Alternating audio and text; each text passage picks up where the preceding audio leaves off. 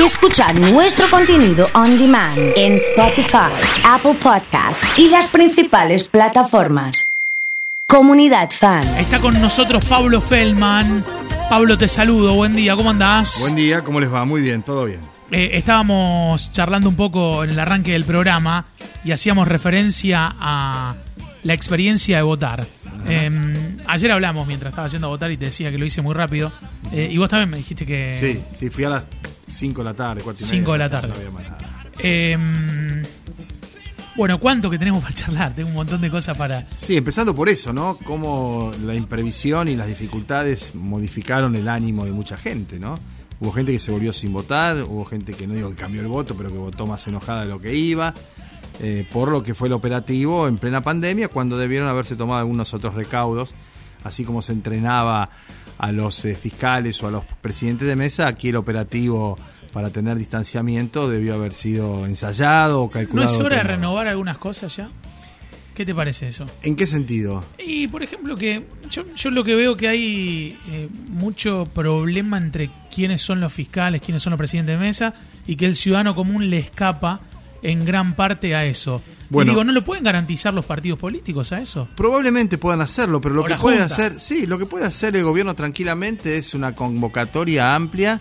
Claro, ¿Quién quiere? Y se anotan, porque ayer pagaban 3.000 pesos o 3.500 pesos, y se hacía la capacitación antes, te pagaban otros 2.000 pesos más, ¿no? Entonces, para alguien que no tiene laburo, para un muchacho que es estudiante universitario, para una chica, capaz que es una buena alternativa. Un fin de semana, un domingo nada más, o un día de adiestramiento y el domingo. Sí. Además, en una experiencia que aquellos que alguna vez hemos sido o presidente de mesa, o vocal, o estado en un proceso electoral, la hemos visto de cerca y es realmente interesantísima, ¿no?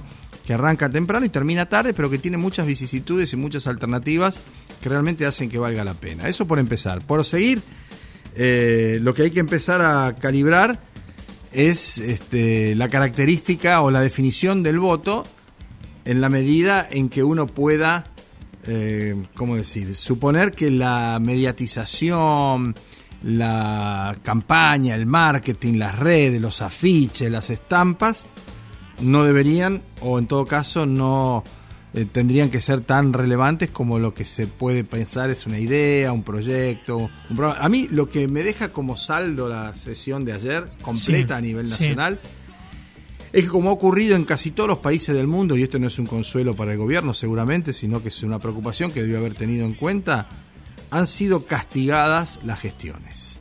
Lo de ayer fue básicamente un voto castigo al presidente Alberto Fernández, a la política del gobierno. ¿Qué es lo que se castiga? Se castiga, por un lado, la situación económica que ha quedado subalterna a la luz de la pandemia. Con 50% de inflación es muy difícil que a un gobierno le vaya bien en una elección.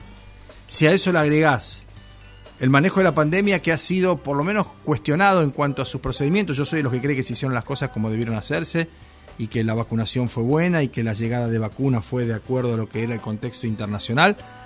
Pero a la vez ha habido errores no forzados, como el vacunatorio con Ginés González García, como el cumpleaños de la esposa del presidente y otras situaciones que explican por qué el peronismo o el Frente de Todos perdió casi 20 puntos de una elección a otra. Porque si vos hacés como en los partidos de tenis, que te ponen al final la síntesis y te ponen cuántos primeros saques, cuántos tiros ganadores o winner, cuántos errores no forzados, y ves los resultados finales, Juntos por el Cambio sacó los mismos votos que hace 2 años. El que pierde 15 puntos, 18 puntos es el peronismo. ¿Y por qué los pierde? Los pierde en muchos casos por esa situación ululante en donde Alberto Fernández le llamaba... Horacio Rodríguez Larreta, Héctor a Mañeto, hacía la gran Roberto Carlos de tener 1 millón de amigos, y fue enajenando un voto más firme, más fiel, y a la vez sin poder sostener aquellos que no eran votos kirchneristas que los llevaron al triunfo en primera vuelta en 2019. Digo esto porque en la peor elección que hizo el kirchnerismo, en todo su periodo de gobierno, intermedias, mitad de mandato y todo, esta es la peor. 33% saca el peronismo, 34%, que fue lo que sacó Cristina en una primaria contra Bullrich, cuando Esteban Bullrich le ganó. Sí. O sea, es probable que se haya perdido el voto no kirchnerista en esta elección, y Alberto Fernández encarnaba todo lo demás. que ahora evidentemente no lo puede sostener. Esto que vos contás se refleja claramente en la provincia de Santa Fe. Por supuesto, donde... antes no se reflejaba de este modo como se reflejó en esta elección. Bueno, aquí en la provincia de Santa Fe me parece que esta elección lo jubila Rossi. Rossi saca apenas 1 de cada 10 votos de los santafesinos. Y fue el más eficaz presidente de bloque que tuvo la democracia para un gobierno oficialista. Desde Chacho Jarolaski, que era el presidente de bloque de Alfonsín, hasta este no hubo ninguno como Rossi. Fue un ministro de defensa reconocido hasta por las propias Fuerzas Armadas y sin embargo es un mal candidato. ¿Y qué pasó? Desafió él lo que era un acuerdo electoral entre Cristina, Alberto y Perotti. Y eso lo sacó de la cancha. Cristina Kirchner sabía que con Rossi no se iba a ganar, con Lewandowski difícilmente se gane ahora después de esto que ha pasado, pero Lewandowski... No va a ser el padre de la derrota. No, porque además Lewandowski sacó 350.000 votos en esta elección. Sacó 150.000 más que Carolina Losada. Lo que ocurre que a Lewandowski le aporta 160, 170.000 votos más Rossi, pero a Carolina Losada, que sacó 203.000, le aporta 195.000 Pullaro, 150.000 Angelini y 120.000 o 100.000 Corral. ¿Eso es literal? ¿Eso se mueve así? ¿Así se va a mover por frentes? No. Acá hay una situación que yo creo que vale la pena que tomemos nota, marquemos y hagamos registro. Es que esos 30 puntos que sacó el Frente de Todos en la provincia de Santa Fe son el piso. No hay ningún votante. El votante de Rossi lo vota Lewandowski. Indudablemente. Bien. Indudablemente. Al revés no sabría decirte. Bien. Pero así, indudablemente. ¿Qué pasa en Cambiemos? O en Juntos por el Cambio. Carolina Losada tiene 200.000 votos. Sí. Que aterrizó, literalmente aterrizó, porque vino un avión hace 2 meses a instalarse acá. De hecho, ayer votó en la Ciudad Autónoma de Buenos Aires. Ella votó por los candidatos Rodríguez Larreta. Una de las cosas que nos deja esta elección es que todas esas cosas que parece que importan, no importan tanto. No importan porque la tanto, gente lo reflejó así en las urnas. No importan tanto. Por Entonces lo menos... el arquitecto, el que definió a Carolina Losada, adentro, que es Julián Galdiano, tomó nota de lo que parecía que quería la gente y lo cumplió en las urnas. Sí, es lo que hizo el que le dijo a Michlig que se anime y vaya, y sacó el 13%. Ahora, ¿eso sirve para gobernar, para mejorar la vida, para solucionar los problemas de la gente? No. Ahí va. Yo digo que no. No es que no sé, digo que no. Definitivamente digo que no. Carolina Losada es una versión más bella de Miguel del Cel, pero en el mismo sentido y parámetro de la política. Sirve para castigar, porque se lo votó a Del Cel para castigar a los que estaban. Sirve para castigar porque se la vota a Losada o se lo vota a Pullaro, a Angelini, a Corral. Y hay una situación ahora de expectativa. Vos decís tomar nota. ¿Con qué? ¿Con qué? Con que hay que ver si los votos de Angelini se van a ir a Carolina Losada. ¿Y a dónde se van a ir si no? Clara García es una figura política con una relevancia, una posición, independientemente de ser la viuda de Miguel Lipsi, que es lo que la catapultó a ese lugar, sí, ¿no? Sí. Con una trayectoria, con un recorrido político y con una versión de antiperonismo más refinada, no tan brutal como la de Carolina Losada. Es decir, aquí lo que se parece premiar es el alarido, es la oposición más cerrada, es la resistencia, entre comillas, más fuerte. Exactamente. Sí. Sí. Bueno, Clara García puede cautivar a ese electorado no macrista, y además juega, como bien decía vos, la interna radical. ¿Qué va a hacer Corral? ¿Se va a jubilar Corral después de haber sido intendente de Santa Fe, presidente de la Convención y del Comité Nacional del Radicalismo, que queda cuarto? Además, si algo tienen los frentes es que pueden integrar a todos, digamos, una cosa, viste que... Yo creo que 10 puntos es mucha ventaja, que es lo que le sacó la suma de Juntos por el Cambio a el peronismo o al Frente de Todos. Pero digo, en el caso del Frente de Todos, ese es el piso. Pablo, hay una duda que tiene la gente y está bueno explicarlo, que es si el que está dentro en la primaria del mismo frente puede apoyar a otro frente en las elecciones del 14 de noviembre. Puede hacer lo que se le cante, porque digo, la boleta... porque Pullaro... Sí. Si Pullaro, vos agarrás el WhatsApp de Pullaro... Él es gobernador ya. No. Tiene, en el WhatsApp tiene una foto con Miguel Lipsi abrazado. Claro. Entonces... Por supuesto. Bueno, ayer cuando en la transmisión del canal público de la provincia... hablaba el senador Michlig, que es del sector de Pullaro, decía no por casualidad Lipsi creía que este era su mejor ministro y que este debía ser el candidato a gobernador y no Bonfatti. Lo dijo Michlig eso. Y la gente cantaba borón, bombón, Maxi Pullaro, gobernador. El día de la elección interna para senadores, ¿no? Entonces hay que ver qué caudal de votos sostiene y contiene efectivamente. ¿Y cuánto se puede negociar? ¿Y cuánto se puede negociar? ¿Cuánto se pueden fugar? ¿Cuándo puede volver o no Pullaro? Porque acá hay otra cosa que se ha abierto, que es la disputa por el liderazgo para el 2023. ¿Quiénes son los candidatos de Cambiemos para el 2023? Roy, que salió cuarto. Angelini, que salió tercero. Pullaro, que llegó hace 20 minutos, que estaba en el Frente Progresista. Angelini y Roy, ¿ganaron alguna elección alguna vez? Angelini ganó la de diputados nacionales. Y Roy ganó la de concejales por abrumadora mayoría. Roy ya se creía que era intendente. Sí. Porque además había sacado el 37% sí, de los votos. Eso fue en una paso también. En una paso, en una sí. General, después palmó cuando vino la elección por los ejecutivos. ¿Qué quiero decir? Hay, hoy por hoy, si vos me preguntás, dos o tres situaciones bien consolidadas. Primero, en Santa Fe, Perotti es el indiscutido conductor del peronismo. Bien.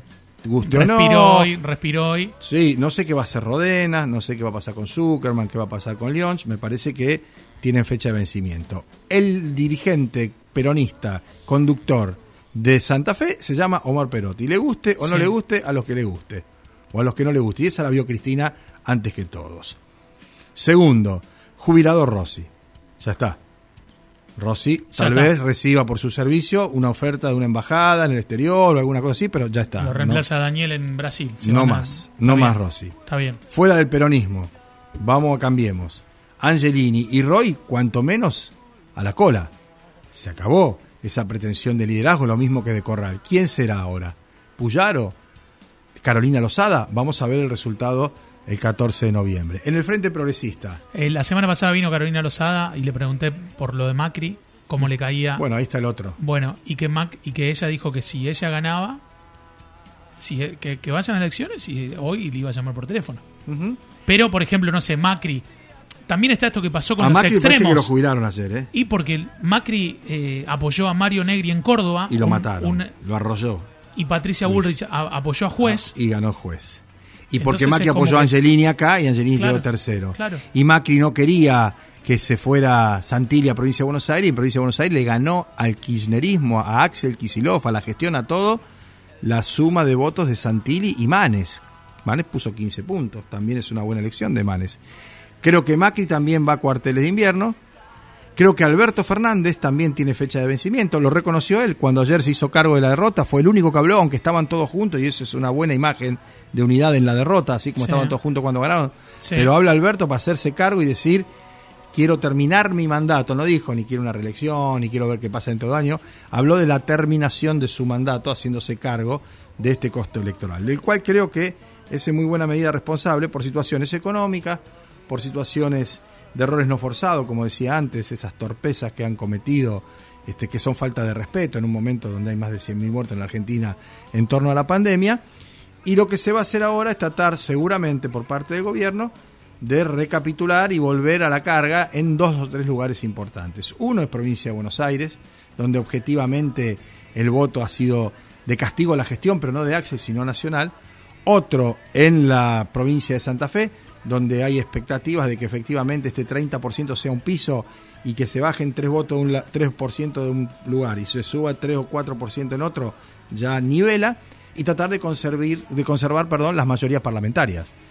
Con los resultados de ayer, el peronismo pierde 6 senadores, con lo cual pierde el quórum propio y la mayoría en el Senado.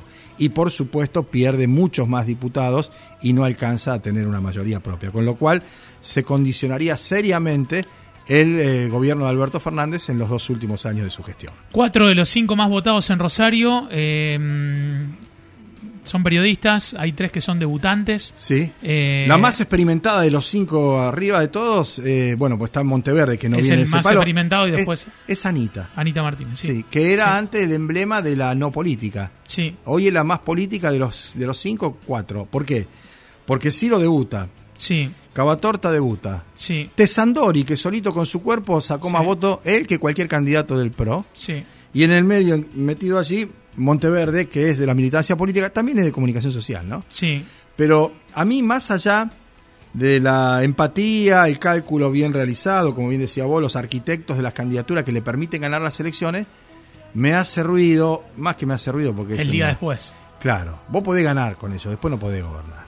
Yo veía el otro día entrar a la reunión de seguridad a Menia, a Lichuceno y a Susana Rueda para hablar con Hapkin y digo, ¿qué cosa se le puede ocurrir a cualquiera de ellos? A los que conozco y le tengo aprecio personal, pero que no se han formado, ni capacitado, ni estudiado.